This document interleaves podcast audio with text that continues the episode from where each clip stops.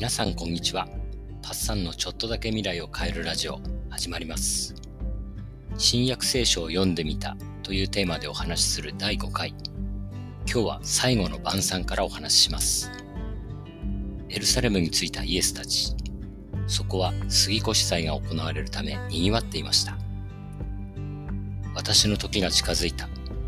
あなたたちと一緒に杉越を祝いたいから民家に行って一部屋借りてきなさい。イエスは弟子に命じました。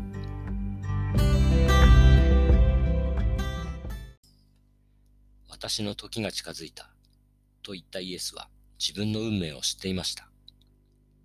これが最後の晩餐になることを知っていたのです。食事の途中でイエスは立ち上がると、たらいに水をため、弟子たちの足を洗い始めました。主よ、あなたが私などにそのようなことをなさらないでください。というペテロに、これであなたは清くなりました。と穏やかに話します。しかし皆が清いのではありません。この中の一人が私を裏切ります。突然の発言に弟子たちはうろたえます。主よ、まさか私ではないでしょう。と問いかける弟子たちに私がパンを浸して与えるものがその人です。そう言うとイエスはイスカリオテのユダに差し出しました。そして、あなたがしようとしていることをすぐにしなさい、と囁きました。ユダはあたふたとその場を立ち去りました。しかし、他の弟子たちはこれを例えの一つだと思ったようです。いつも一行のお金の管理をしていたのはユダだったため、貧しい人に施してきなさいという意味だったのかと考えたようです。さして怪しむこともなく、再び食卓につきます。イエスはパンを裂いて弟子たちに与え、食べなさい。これは私の体です。そして、杯に葡萄酒を満たし、祈りを捧げた後、飲みなさい。これは多くの人の罪の許しのために流される私の契約の地です。そう言って渡します。一行は賛美の歌を歌い、食事を終えるとオリーブ山へ向かいました。その道中、あなた方は今夜私につまずきます。とイエスがまた意味深なことを言います。つまずくというのは見限るとか離れるという意味です。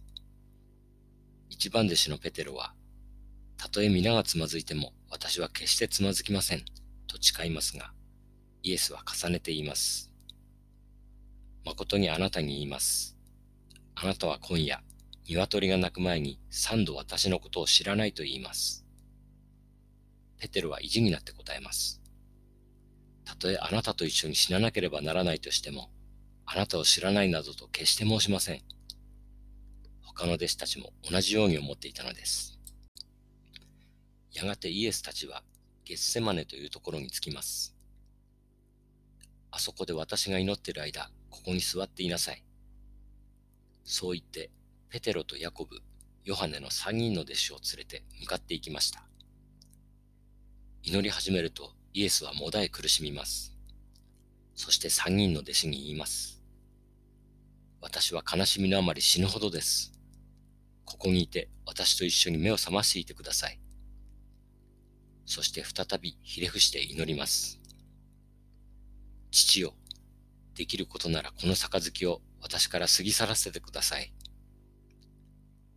迫り来る苦難への人間イエスの正直な叫びでした。イエスは自分が弟子に裏切られ、民衆からあざけられ、鞭打たれ、十字架で苦悶の死を遂げる運命を知っていました。そして苦しみながらも、しかし私が望むようにではなく、あなたが望まれるままになさってください。油汗を流し祈っていたのです。イエスが戻ってくると弟子たちは眠っていました。あなた方は私が祈っているただのひとときも起きていられないのですか？そう言って戒め、再び祈りに向かいます。戻ってくると、ペテロたちはまた寝ていました。ひどく眠かったのです。ペテロたちはイエスに何と言っていいのかわかりませんでした。霊は燃えていても肉は弱い。イエスはそう言って三度目の祈りに向かい、戻ってきて言いました。まだ眠っていたのですか？見なさい。時が来ました。人の子は罪人たちの手に渡されます。人の子というのは分かりにくいですが、イエスが自分のことを言うときによく使う言葉です。すると向こうからイスカリオテのユダがやってくるのが見えました。最主張や長老から使わされた槍や棒を持った群衆が後ろからついてきます。ユダは、先生こんばんは、と言ってイエスに口づけをします。それが合図でした。奴がイエスだ捕まえろペテロは剣を抜き、大祭司の手下の耳を切りつけました。しかしイエスが叫びます。剣を収めなさい。剣を取る者は剣で滅びます。まるで強盗でも捕まえるように剣や棒を持ってきたのですかイエスは抵抗せずに連行されます。弟子たちは皆逃げていきました。イエスが大祭司カヤパのもとに連れてこられたのは夜中でした。しかし急遽裁判が行われることになりました。弟子のペテルは離れたところからついていき、大祭司の家の中庭に潜り込みました。下役たちに紛れて座り、事の成り行きを見ようと固唾を飲んでいました。裁判が始まると、イエスに不利な偽証をする人々が次々に現れます。この人は神殿を3日で壊し、3日で建て直すことができると言いました。しかし、イエスは何も言いません。決定的な証拠がないことにじれて、大祭司がイエスに聞きました。なぜ何も言わぬのだ私が生ける神によって命じる。お前は神の子、キリストなのか答えよ。それはあなた方が言ってることです。イエスはやっと口を開くと。しかし言っておきます。いずれあなた方は、人の子が力ある方の右の座につき、天から雲と共にやってくるのを見ることになるでしょう。大祭司は衣を引きちぎって怒りました。聞いたかこれ以上何の証人がいるこの男は神を冒涜したのだ。ここにいる皆は神を冒涜する言葉を聞いたのだ。どう思うか人々は死に値すると叫びます。彼らはイエスに唾を吐き、拳で殴りつけました。今殴ったのは誰か当ててみろ、キリストよ。その時、中庭にいたペテロに女が話しかけました。あなたもガリラヤのイエスと一緒にいましたね。ペテロは何のことだかわからないと答えます。入り口まで下がっていくと、今度は召使いの女が言いました。ナザレ人のイエスと一緒にいた人だ。しかしペテロは、誓ってそんな人は知らないと言い逃れます。すると立っていた人たちが集まってきて、確かにあの人たちの仲間だ。言葉の鉛でわかる。と詰め寄ってきます。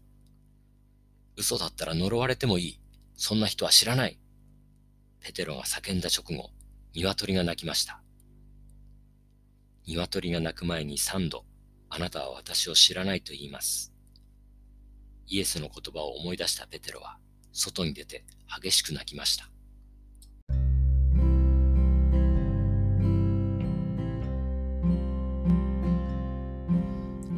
ついに捕まってしまったイエス。次回、ゴルゴダの丘に続きます。どうぞお楽しみに。それでは皆さんの未来がちょっとだけ良くなることを願って、バイバイ。